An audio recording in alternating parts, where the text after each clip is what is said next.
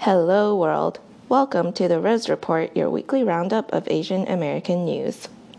This weekend was a big one for Hollywood. Last night was the 92nd Academy Awards, or the Oscars, which marks the end of the 2019 Film and TV Awards season.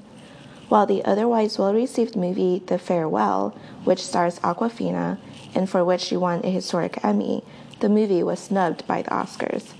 On the other hand, Parasite, the South Korean dark comedy thriller, won Best Director, Best Film Editing, Best Production Design, Best Original Screenplay, Best International Film, and the top honor, the coveted Best Picture statue. The Farewell did receive wins during Saturday's Spirit Awards, which honors independent filmmaking. The film received the Best Picture award. Best Supporting Actress went to Zhao Shuzhen, who played the role of Nai Nai, the grandmother in the movie. Parasite also won Best International Film. Friday was the opening day of the movie Birds of Prey and the Fantabulous Emancipation of One Harley Quinn. Birds of Prey is directed by Cathy Yan, the first Asian American woman to direct a Hollywood superhero movie. One of the film's stars is 13 year old Ella Jay Basco, a half Korean, half Filipina actress who plays Cassandra Cain.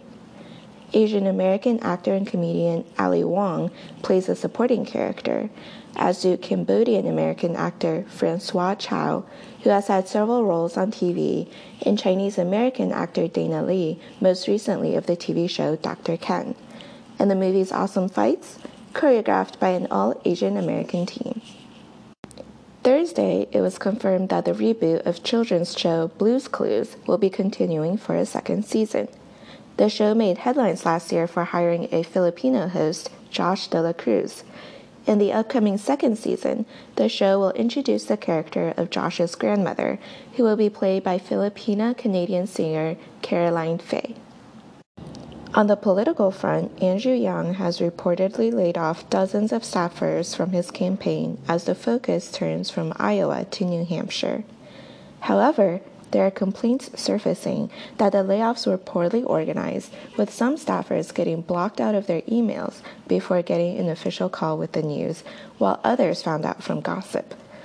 The laid off staffers are reportedly being given at least one month's worth of severance.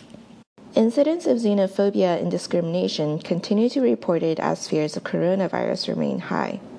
Uber and Lyft drivers have been reportedly discriminating against riders with Asian sounding names.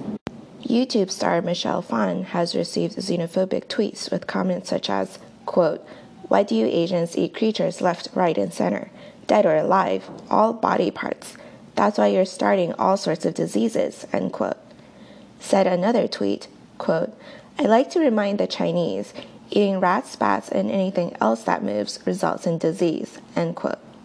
My favorite response from Phan is, quote, I can't believe we're in 2020 and people are still dumb as rocks. I take that back. I shouldn't insult rocks. End quote. Even the Wall Street Journal has been criticized by social media users for spreading anti Chinese sentiment. An op ed piece written by Walter Russell Mead, a professor at Bard College, is called China is a Real Sick Man of Asia, with the subtitle Its Financial Markets May Be Even More Dangerous Than Its Wildlife Markets. The caption to the piece's featured image is Wonderland, the coronavirus is a metaphor for two political ideas that are incompatible with the realities of the modern world China's Communist Party and isolationism. The op ed was blasted for reviving the antiquated phrase, the sick man of Asia, which has been historically used to perpetuate the stereotype that Chinese people were disease ridden and unclean. Social media users also slammed the piece for making light of the very serious coronavirus situation. It also prompted an official response from China's foreign ministry spokesperson, Hua Chunying. During her daily online briefing, Hua on Thursday responded, quote, Walter Russell Mead, you should be ashamed of your words, your arrogance, your prejudice, and your ignorance. I want to draw Mr. Mead's attention to the following facts. The H1N1 flu that broke out in the US in 2009 has a mortality rate as high as 17.4%.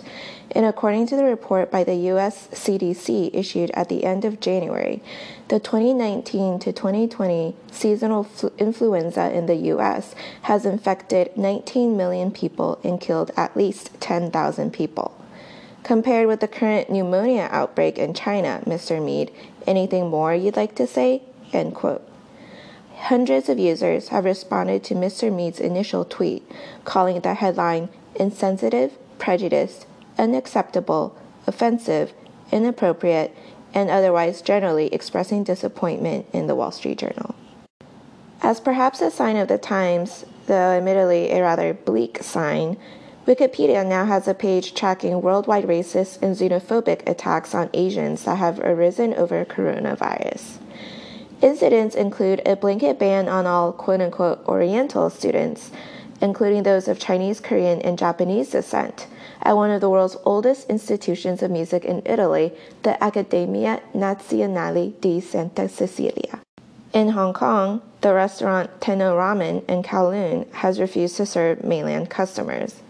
In New Zealand, the parent of a Chinese student is said to have received an email with the message, quote, Our Kiwi kids don't want to be in the same class with your disgusting virus spreaders, end quote.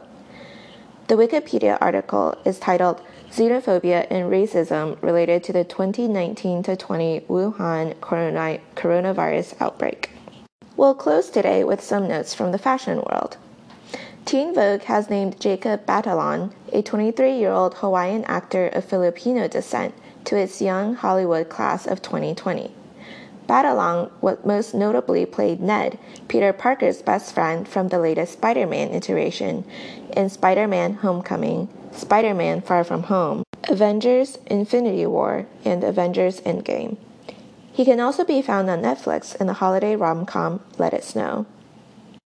In Style has released its Badass Women issue, containing its fourth annual list of 50 badass women. The list includes Amanda Nguyen, a sexual assault survivor.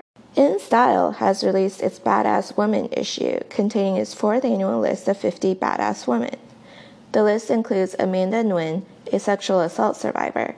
She is also the CEO and founder of RISE, a nonprofit organization that works with lawmakers to implement laws that protect the civil rights of sexual assault and rape survivors. Her work has led to the passing of the Survivors Bill of Rights Act of 2016, a landmark civil rights and victim rights legislation that, for the first time, establishes statutory rights in federal code for survivors of sexual assault and rape. Nguyen has been named a top 100 global thinker by Foreign Policy, was an honored guest and speaker at the 2017 Women's March, a recipient of the Nelson Mandela Changemaker Award, a Heinz Awards laureate, and nominee for the 2019 Nobel Peace Prize. Thank you, everyone, for listening to this weekly roundup from the Rose Report. Sources are noted in the episode description. Have a great week.